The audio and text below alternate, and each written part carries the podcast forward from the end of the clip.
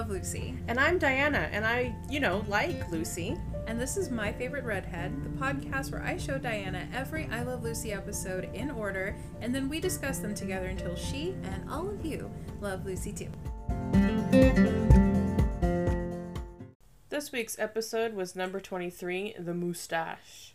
So the episode begins with Lucy primping at the mirror. Uh, she and Ricky are waiting for the Mertzes to come over because they're gonna go out together. Ricky's in the bathroom and he's shaving. And then he comes out and he gives Lucy a kiss and she's like, Ugh, you're all stubbly. he's like, What are you talking about my mustache? And she's like, You're what now? Lucy hates his mustache. And so she's like, Go back in there and shave that nasty thing off. And he's like, No, you watch, it's gonna grow on you. Well, you're gonna like it eventually once it gets stronger. And he like uses her eyebrow pencil to like color it in. And she's like, "No, I hate it." And she has some quotes, but I'm really trying hard not to list off all of my favorite quotes before we get to that part. So this is personal growth, you guys. It only took 23 episodes for me to get my shit together. I also have thoughts about the eyebrow pencil. So we have a cute little moment of weaponized kissing here, which I she kissed him, and I thought it was her like being like, "Hey, honey, go shave that off," but it was actually she was just trying to burn it off. Yeah. it might have worked. I mean, yeah. Then the Mertzes do come over, and she's like, "Well, let's see what they think about it." And he's like, "Okay, but don't say anything to them. Like, don't put any thoughts in their heads." And she opens the door, and she's immediately, like, immediately like, "Settle this for us." And he's like, "Oh, jeez, Lucy." Well, they notice pretty quickly that he's got his little pencil mustache, and both Mertzes like it quite a bit. And Lucy throws a little tantrum and decides that she won't leave until Ricky shaves it off. So Ethel's like, Well, I'll stay with you, and the boys go out, which I have thoughts about this whole scene. Hmm. In, in a nutshell, good for Ricky. So while they're gone, Ethel and Lucy connive about what they're going to do about uh, Ricky's awful mustache. Ethel suggests ripping it off, and Lucy's like, no, that's extreme. So she, her plan is to put on a fake beard or a fake mustache and refuse to take it off until Ricky shaves. And Ethel's like, you've outdone yourself, which is very funny to me. She outdoes herself every week. Yes, which is like, how long have you guys been friends? Also, I think I can think of a couple of more extreme schemes than this one. So the next scene is the Mertzes come over. They're all excited, and Lucy's in the back room, and they come over, and Fred has brought her a beard from his vaudeville days, and she's gonna cut it off just so there's a mustache, but he's like, no, no, it's too expensive. You gotta wear the whole thing. She's like, I can't wear the whole thing. He's like, why not? And she says, well, why not? So they glue the beard to her face with a bit of spirit gum, and she waits for Ricky to come home. So Ricky comes home, and she comes up to him and he's not paying attention. And then she's like, Aren't you gonna kiss me? And he turns around and screams. it was super chill. It was. It was very chill. And he immediately hates it. And so there's this back and forth battle of wills about, you know, well, I'm not gonna shave mine off. Well, I'm not gonna shave mine off until you shave yours off. It's ridiculous. In the end, Ricky can't stand it. So he decides to shave his, and Lucy gives him the, the shaver in the living room, which I was just like, oh, now there's stubble all over your carpet and in your couch. Like, what? What? Who wrote that joke? That was, that was not Madelyn who wrote that joke. No, probably not. No. But I, I can't say for sure. I wasn't there. Well, I'm gonna put money on it. Wasn't Madelyn who wrote that joke. She's the funniest one. She is. we learned. But also, I don't know. Maybe it's just me, but I just that was just horrifying just to imagine all that hair. Yeah. And it was really sad because now Ricky's pouting and he's like rubbing his lips. It lip. was so cute. It was so sad, cute. yeah. So Lucy's like, all right, fine. So she tries to pull the beard off, but it won't come off. So she calls Fred and she's like, how old is that stuff? Who knows how it reacts after however many years? And he's like, oh yeah, I used that back in 1925. but it should be fine. So Ricky goes and gets the bottle from the room. And when he comes back, it's actually bulldog cement. So she's actually basically super glued in front to her face. And Ricky just howls because he's a very supportive and very mature man. So he's like, you know what? Okay, okay, okay, okay. So he calls a drugstore to ask if they have this spirit gum remover. Bulldog cement remover number three. Right. And the drugstore has heard it, but of course they don't make it anymore. So he says there's only one thing to do, and that's to get her a job in the circus. so the whole reason why he's wearing this mustache to begin with is because he's got this idea that he's going to get cast in the movie. Um, a movie called, was it Moon, Moon over, over Baghdad? Baghdad, Yeah. yeah. Because there's a talent scout who's going to be in town who is tangentially related to someone that he knows. and so he's already got it in his head that he's going to be cast in this movie, and so I guess he needed a mustache for that. So the Mertzes get very excited about this casting opportunity because, of course, you know, Fred has his vaudeville days and he can't wait to be back performing in front of crowds. And Ethel has a background in what we today would consider a culturally insensitive dance character that she had. So they're both very excited about this talent scout going to be in town and palling around with Ricky. Ethel had a lot of acts that she did. It wasn't just the insensitive dance. Yeah, She was very it's just that one that she was skilled in showcasing things. For for uh, a character who I would presumably be Yeah. living in Baghdad. They said Baghdad, so the three of them were just like, let's just pull out all the stops. Yeah. Be as silly as possible. So the next scene, Ethel comes over to find Lucy, and Lucy comes in from the outside dressed as a distinguished Southern gentleman named Colonel Ricardo. and Ethel has an idea, which of course is ripping it off. And Lucy doesn't care for that, so she gets up to light a cigarette in this very glamorous filter, I have to say. I have a thing about cigarette filters. I'm not a smoker, but I love those really long ones. Mhm. It's very dramatic. Yeah, opera length. You know, they Mhm. they class lengths of, of cigarette filter along the same rubric as gloves. Yeah. I love that. The really long ones are the opera length ones. I need to get myself one now. So Lucy doesn't like that. Lucy doesn't like the idea of ripping it off, but when she lights the cigarette, that gives Ethel a different idea, which is of course fire. so Lucy doesn't like that one either. Fred shows up and he says he's found the remover in Chicago, but he's having an air mailed and it'll come in tomorrow. Ricky calls and says, I've met up with a talent scout. He's coming over to spend the evening with us at our house. And Lucy's like, That's great. Wait, no, not tonight, not tonight. So he says, Well, the guy's leaving tomorrow, so it kind of has to be tonight. And Lucy's like, Oh, what am I going to do about my beard? And he's like, Well, that's a you problem. Yeah. Sucks a suck. Yeah. So the Mertzes get very excited and they run out. And Lucy takes a pair of scissors to Fred's beard, which I was like, no, that's an expensive beard. He's But- had it since the 20s. I think he's gotten some use out of it. Well, yeah, but if he wouldn't let her cut the mustache off of it, like, is he gonna want the whole thing trimmed? No, he definitely isn't, but I think at this point she didn't care what he wanted. That's very fair. So the scout comes home with Ricky and he's relaxing. And Ricky sits on his portfolio and he's like, "Oh, where did this come from? My mo- my wife must have been tidying and she just left this out here." After he dropped it in the chair. Yes. the Mertzes literally burst in. And Ethel's got this like I Dream of Jeannie thing on, which I think is supposed to be a belly dance costume. Mm. And Fred has he's got his hand in a sock in like a snake charmer's basket. Yeah. It's like a whole thing. So- snake sock puppet. Yes. so they're doing this little dance and he's doing like a little comedy thing with like the snake puppet grabs his nose. And the scout is like, no. No, he said literally the line is uh uh yeah. And that goes on for a while and the Mertzes leave in sadness. And Ricky's like, Oh man, I'm sorry. I gotta apologize for those people. They're so inappropriate. Let me just put on a little bit of music. So he puts on a little bit of music. And he himself bursts into song because he's literally Ricky Ricardo. And this song is called I'll See You in CUBA, which is, that's a lot. And the guy's fa- by the end of the song, this this performance is so aggressive, and by the end of the song, this guy just looks horrified. yeah.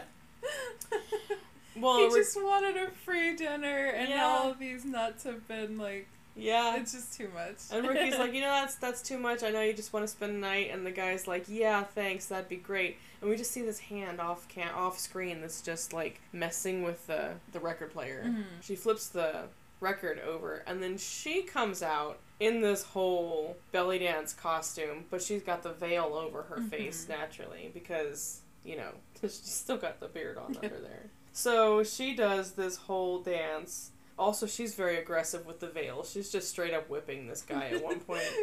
He's like flinching. Yeah. It was very And funny. Ricky Ricky has the audacity to cover his face and be like, "Oh, this woman, she's so embarrassing." After what he just did to this poor man. And the guy is like, "Hey, you know what? You're actually not a bad dancer. We could do with some dancing girls, but I got to see your face." And Lucy's like, "No, you can't see my face. It's just it's just a face."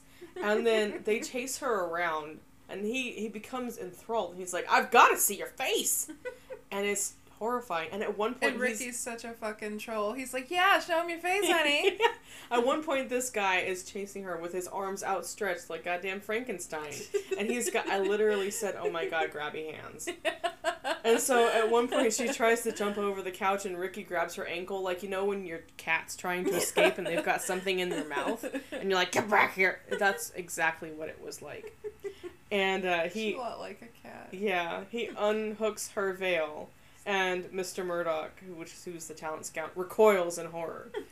So the last scene is Ricky comes into the bedroom because he's got a letter from Hollywood, and he opens it up and he and says, Lucy's clean shaven by now. "Yes, yes." And he says he got a screen test for the main character, and there's a part for Lucy too, and she's excited and she reads it and she says, "Well, I don't care what they say, I'm not going to play your dad." this was so much, you guys. You guys, I had to pause so many times to catch up, and this is still like two pages of notes. It's crazy. You know, Lucy's costume was very sheer. You could see her little briefs under there. Yeah. It was very sexy. All right. This episode aired March 17th, 1952, and was filmed February 8th, 1952. March 17th, that is St. Patrick's Day, is it not? It is. A. And it was written by Jess Oppenheimer, Madelyn Pugh Davis, and Bob Carroll Jr., and directed by Marc Daniels. And the episode was based on the My Favorite Husband radio episode, Respective Mustaches. Mm-hmm. And you guys know I like to tell you the differences between the plots in the radio episodes and the TV episodes when there is one.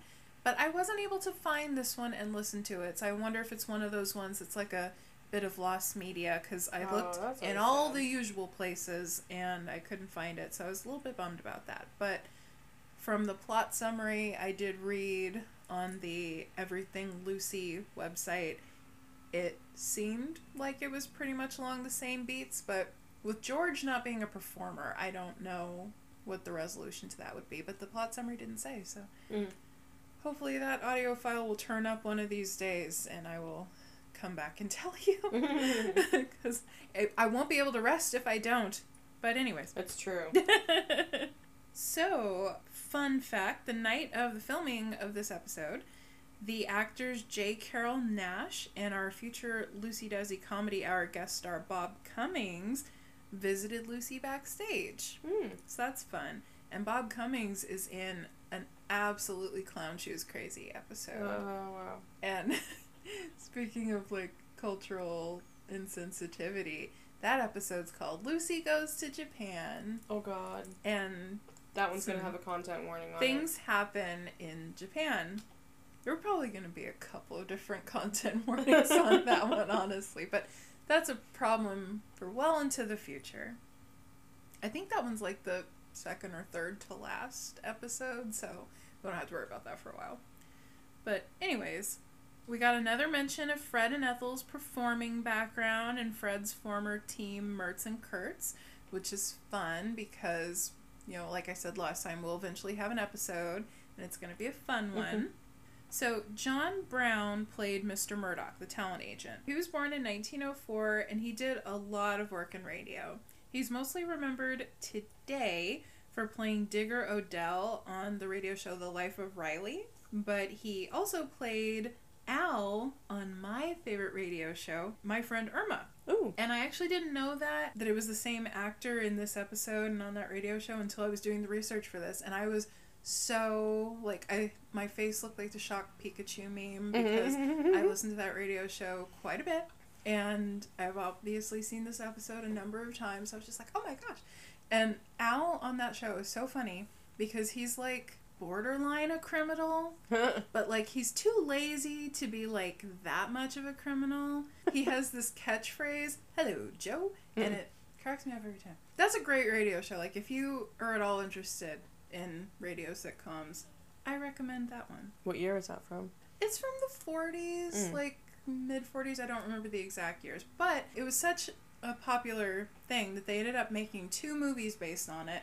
And the actress who plays Irma on the radio also plays her on in the movie. Hmm. But they got a different guy to play Al than him because he was a little bit older than the character he was Hmm. portraying.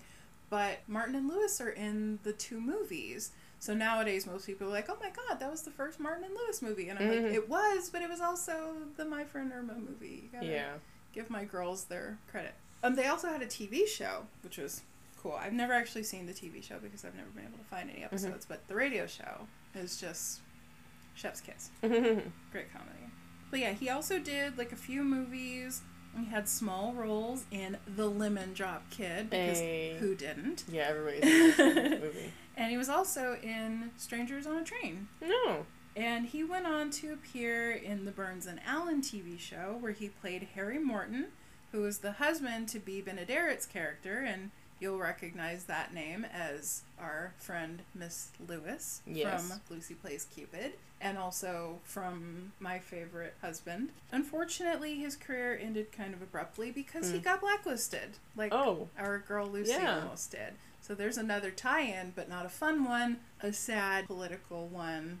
And then he died in 1957. Oh. So that was sad, but he did have a really good career before that, so try to have good Yeah. memories of that and just go listen to the radio show. It's, it's very funny. He's the he's one of the funniest parts of that show and that is saying something because every part of that show is funny. So My friend Irma. Yes. And just as an aside, the electric razor that Ricky uses is a Schick 20, Mm. which is a model that was popular throughout the 50s. Nice. And that's about it for production notes this week. But so I told you I had an observation about the eyebrow pencil. As you noticed, I'm sure. like build up. Yes. As I'm sure you noticed, Lucy's eyebrows and Ricky's facial hair Yeah. are not the same No. color. It almost leads one to believe that that eyebrow pencil belonged to Ricky Ricardo. He already had the pencil. And I just want to say I support anybody who wants to wear makeup wearing makeup. I just think it's cute that he probably like popped down to the drugstore and picked the right shade for Mhm. himself and I support him. Which brings me to my thoughts on this episode as a whole, which is bodily autonomy. If the Yes. dude wants to grow a mustache, grow let him grow a mustache. Yeah, it's not a big deal. Just let No. him let him grow the mustache. Let him do what he wants to do with his body, his facial hair. What's going to Yeah. make him happy? What you put on your body or like grow on your body or any of that, like that's your business and it's to please you and only you. So like if you don't like his mustache, Lucy, I'm sorry. I would love to side with you, but you were unfair this time. Yeah.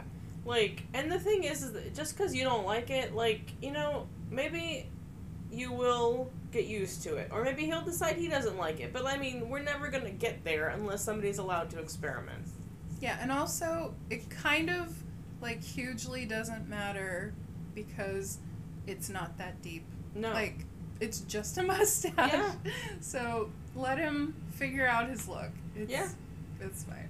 So it was wildly kind of cringy and inappropriate. All of the dancing and mm-hmm. costumes, yes. all of that was just like this show sure was made in the fifties. But aside from that, this isn't one of my favorite episodes, but I do enjoy how quippy and silly it is because there were quips aplenty, and I do love a good quip. And that word sounds really funny the more you repeat it. Yeah. But You've So- said it too many times and now it's gone funny. quip, quip, quip. but yeah, so there were some unfortunate things about this episode, like you pointed out, not respecting a person's bodily autonomy is never cool, and all of the cringe cultural insensitivity. But other than that, that stuff aside, comedy is comedy's there. Yeah, yeah. There's So. some good. I mean, we we always love a wig you can't take off. Mm-hmm. That's always that's a special help. Oh yeah. I've recently started wearing false nails, and my first horror was, what if I get a glue that's too strong and I can't get them off? And of course, in reality, what happened is I got squeamish about it, and now these fuckers keep popping off if you look at them funny. and on the other hand, I'm like, I could glue them on stronger, but I'm like, no. And this this episode just reinforced all of those fears. So, on that lovely note, pop culture. yes. So I'm assuming you guys all know like Santa Claus and Uncle Sam because we did give references to them.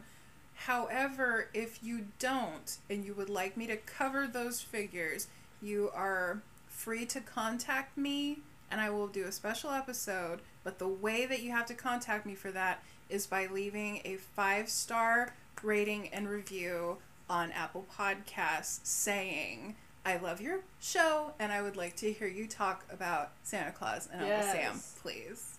So that's how we're going to do that. I love it.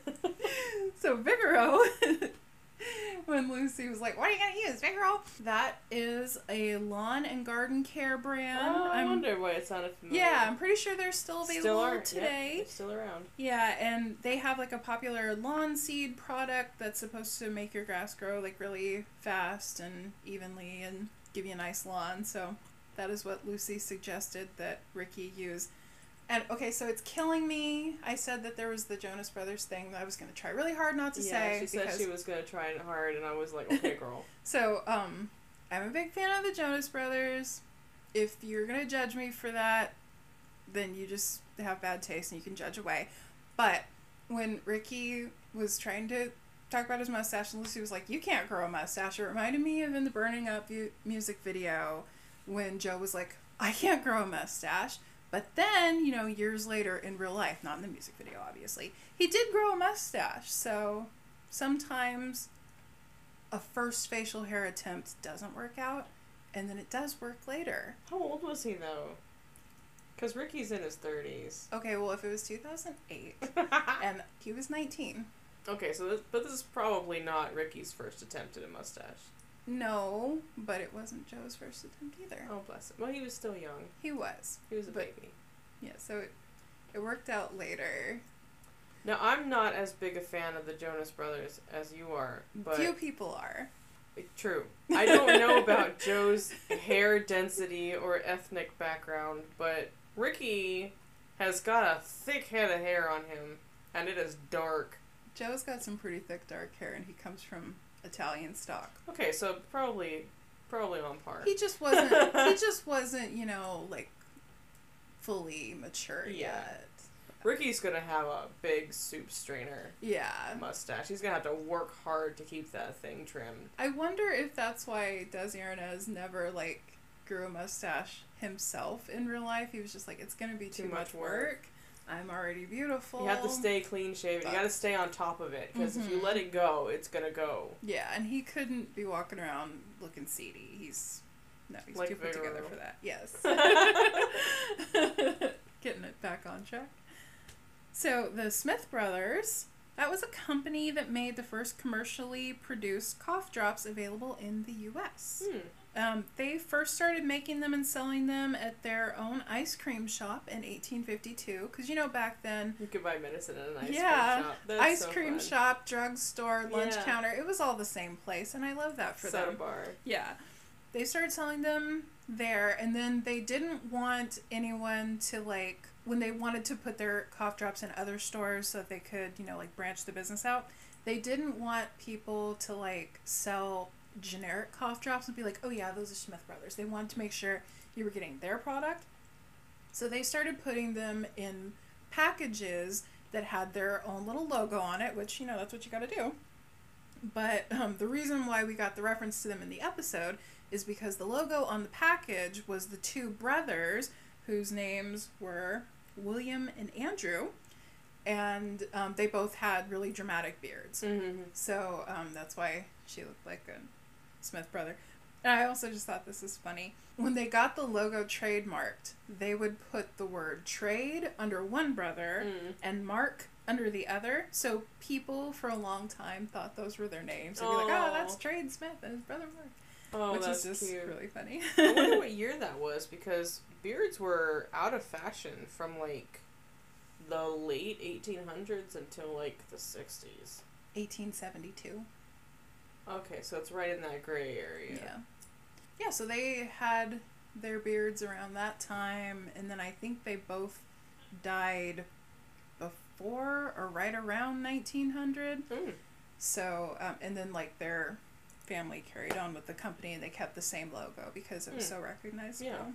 So, Monty Woolley, he was an actor known for his trademark white beard and mustache, and I think he was even nicknamed at one point the Beard, which is cute. they didn't go with Wooly? Yeah. Oh my god. it's kind of like you know just right gifted there. to you Yeah. right there in the name, and that's not even like a stage name. Like That's his his real name, name. was Woolley. Yeah, I think his real first name was like Edgar, but Woolley is a real his real last name. So he was born in 1888, and he attended Yale with Cole Porter, and they actually became like great friends, and they would like hang out and get up to all kinds of shenanigans, and that's just like a whole other story. But he ended up becoming a drama teacher at Yale, and then he served in World War One, and he didn't start acting and directing until like the late twenties. So he had already had like three careers by the time he Wow. became an actor. And um, he achieved some success on Broadway and in radio, and he's most remembered today for his role in the play The Man Who Came to Dinner, and the movie adaptation of that play, which was like his biggest film role, his most well remembered role. Hmm. But he also appeared in Nothing Sacred with Carole Lombard, Hmm. our girl Lucy's girl, Mhm. and in Dancing Coed with Joan Crawford, who I've mentioned before. And That's very restrained of you, I'm proud. I know. And The Bishop's Wife with Cary Grant, who I've also mentioned before. It's very restrained of you, I'm very proud. I know. and this next part I'm only including because it sounds delightful and I think you personally will be entertained by it. When he was doing a lot of radio, he starred on this show called The Magnificent Montague. Aw. And he played the Shakespearean actor who had like fallen on hard times, so he kind of swallowed his pride and just took this what he considered a demeaning job Mm. on like a regular ass radio show, and then he ended up becoming like a star. So his character is like having this reluctant stardom, and also he has like a sarcastic wife Nice. and a sarcastic maid. Nice. And it sounds really fun. I don't know if episodes of that are available anywhere, but I'm gonna look into it because it sounds. Yeah, Very that sounds very me. It, Yeah. It's just very. It's just very me to be like, oh, I'm famous, but it's not Shakespeare. Yeah, I thought you'd get a kick Yeah, out of it's that. dog roll. and um, apparently, the actress who played the his maid, his sarcastic maid, she was the original Alice Kramden on The Honeymooners. oh. she was in like a f the first few honeymooners sketches when Jackie Gleason was just doing it for like his variety show Mhm. and then the honeymooner sketches got really popular and they were like we got to have a whole show about this and they made it but they didn't let her be in the show because keeping with one of today's themes she got blacklisted Oh. So but she ended up actually We're, we're in that era. This Yeah. this is this is why we were so annoyed about that storyline in being the Mhm. Ricardos because we're like this is way more important. Like they're passing it off like it's an annoying little thing that she has to go Yeah. testify in this front is going to be a problem for right now but like it could be a huge problem for yeah, forever it's just like ugh. yeah And we have this bother with Hoover and whatever, and it's like, I'm not sorry, McCarthy, but it's like, no, it was ruining people's careers. Mhm. Like they And lives. literally executed people. yeah it's So it's a whole nightmare but yeah, it's a really big deal. this lady luckily and i forgot to write her name down because i didn't think i was going to bring it up but then i was like no i have to talk about it That's the show. She- yeah i just always have to talk about everything she ended up getting some roles again and her career kind of it was never as good as it was before that but she did get to work again so there was that but it it really did Yeah. really ruin people's lives and end people's lives Yeah. and careers and it was just horrible. But so that show sounds really fun and would be fun to look into. But on with the references. So I'll see you in CUBA. And I have to tell you, when I watched this show as a child, young me was just like, that is the height of wordplay. That right, is- right. that is so clever. I just, it, I, I couldn't believe it. But anyways, it was written by Irving Berlin in 1919, and it was It sounds very yeah. yeah. it was first recorded in 1920 and was first performed in the Greenwich Village Follies. And it kind of I was kind of surprised when I first read that because I just assumed that it was like a song that either Desi wrote or was written for Yeah. him because like who else? yeah, But apparently, and it's very him. yeah, it is. It it really suits him, not just because of Cuba obviously, but No, but the style of the it. The style and the way that he was able to really perform it up because he's Desi. It was, I think it's a fun little number. I like that song. So, Too Many Girls. Excited about this one. Yeah, I clocked this one myself. Yeah. That was a Rodgers and Hart Broadway play that Desi Arnaz made his Broadway debut in. And then when they made a movie version of the play, they took one Desi Arnaz to Hollywood to star in it, and that's when he met a young lady named Lucille Ball. Ah, So, very important story in the Desilu story. just slipped very subtly in there. yeah. So, little taste of real life. The whole thing with that story is she plays this heiress who's going off to this like faraway college. She's leaving home for the first time, and her father, who's kind of like overprotective, and she also is kind of like prone to getting in trouble, so he worries a lot about her. He decided, for whatever reason, that the best way to help her stay out of trouble was to send four big football players with her Oh dear. as her bodyguards, oh god. but secretly. So he was just like, Yes, those boys who Mhm. also go to your school. And not tell her that they were her bodyguards. And so she was like, Why are you guys always hanging out around me? And they were like, No reason. But it was their job to do so. But Desi was one of the football players, which is very funny to me because God bless him, he does not have a football player build. and it's funny it's called Too Many Girls because it sounds to me like there's too many boys. There are too many boys because that's a lot. But so it's also really funny that they did end up like falling in love because their characters weren't a couple, and they didn't actually interact a whole lot in it. But anyways, it was really funny because Van Johnson was also in the movie. He was in the chorus, and he had also been in the Broadway play. And he ended up becoming really good friends with Lucille Ball and Desi Arnaz, and he's a future I Love Lucy guest star, Mhm. which is one of my favorite episodes, but we won't get to it for a really long time, so I'm gonna be good and not talk about it. But um, he he said that everyone was kind of like taking bets on how long this little thing between Lucy and Mm. Desi would last, and the longest guess that anyone had was like six months, Mm. which uh, they were together for twenty years. But Van said that after a while he realized that they would last forever. So oh, also very wrong. sweet.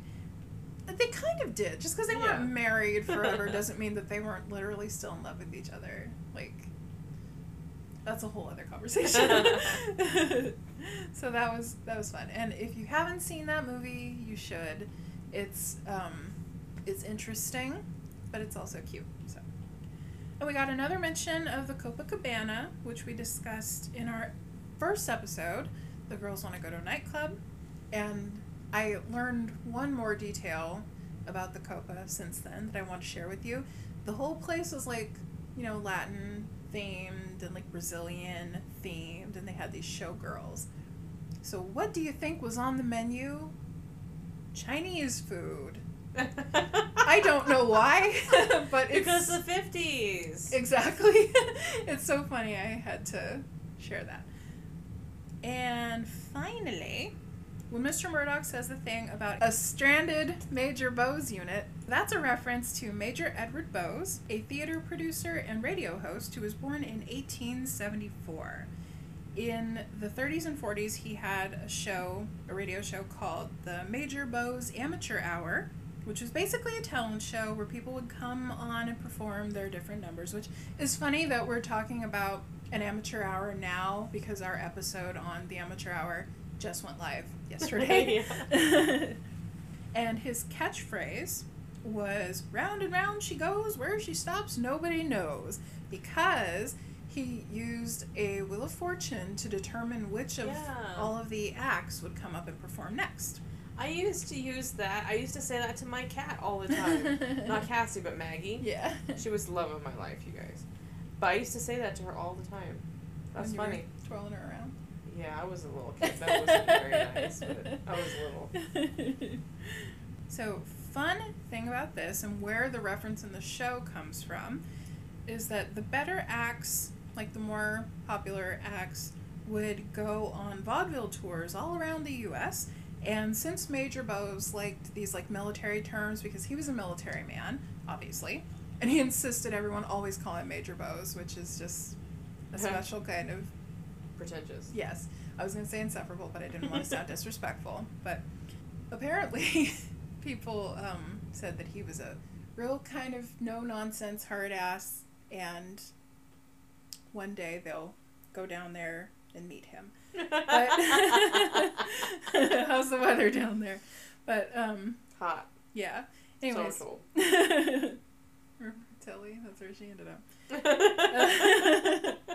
so the um, Major Bowes, because he liked military terms, he called his different groups that would go on tours units, and he would usually have different units, like several on tour at once. So, what is this? A stranded Major Bowes unit?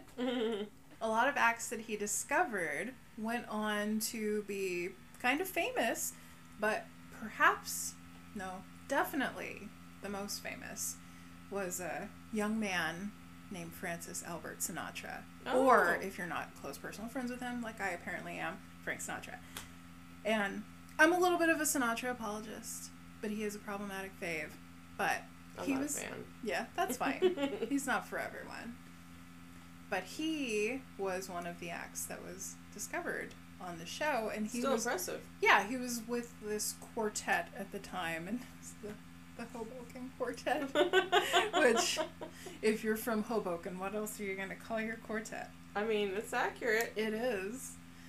So, did we have any favorite lines? Oh boy, did we ever. You guys, you gotta be so proud of me. I didn't let any of them slip that weren't, like, specifically important to the plot. I was impressed. Thank you. When uh, Lucy kissed Ricky and he said he just shaved, he said, What's wrong with your upper lip? Is it out of bounds? And he said, Oh, my mustache. And sh- it's just very funny to me because we couldn't see it. Yeah. And then she said, Oh, yeah, you do have it some whiskers there. And he said, What do you expect? Feathers? And she said she didn't like it, his mustache because he looked like an eyebrow with your mouth keep staring at me. Um, it- well, this isn't necessarily funny, but when he said, This time I'm going to cultivate it, he looked so hopeful and proud. I was it just was like, very cute.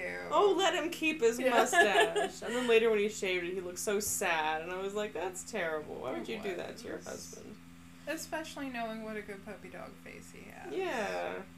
And then when Ethel liked the mustache and Lucy said, Oh, she said, What's wrong with it? And Lucy said, Nothing, Benedict Ethel. Yeah. I wrote that one down too. Nice. Oh, this is actually something I wanted to make. I wanted to reference. I wanted to do not a pop culture reference, but a thingy. When they were talking about how they had to have new letterheads made, and she said we could get his and hers mustache cups. Mhm. I know what a mustache cup is. Yes. It's a teacup. If you guys have ever been antiquing, which I have once or twice, Yes. if you ever go looking in the anti- in the teacup section, which you should because bone china is the best, you'll find some cups that have like this little like ceramic lip. It looks like a sippy cup, but the the Mm. ceramic thing is inside the cup instead of on the outside, and it's got a little hole in it.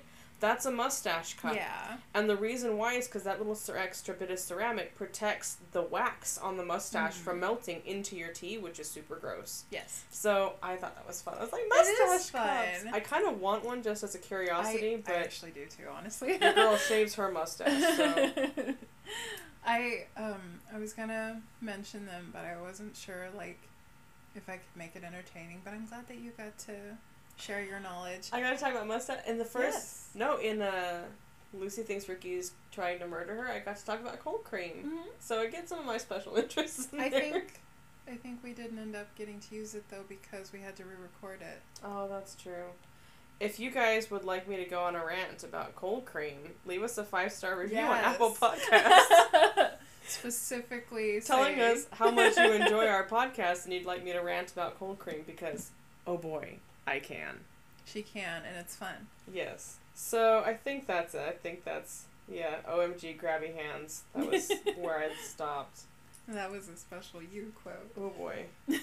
so I wrote down, darn it, it's still there. I thought maybe I could singe it off because that's just very silly. Such a hot kisser. Yeah. and then Ricky explaining the relationship with this talent scout. My agent has a friend whose brother in law knows the talent scout's wife. I was hoping you would write that down. So I was like, I'm not going to. So I also wrote down when Fred said she's a little rusty around Cairo. Yeah. Even though that was attached to um, a less than savory moment, I relate deeply for reasons, just reasons. And also, She's a real big fan of Egypt. yes, that's the reason. Um, also, when Ethel said, "When you chew with that beard on, you look just like a billy goat," and Lucy goes, "Nobody but a nanny goat would notice it." Very funny banter. And that's a very funny joke to me because my family nickname is Nanny. Yeah. Because when my sister was a baby, she couldn't say Diana. So I'm just I've I've had an Annie goat joke made at me once or twice in my life.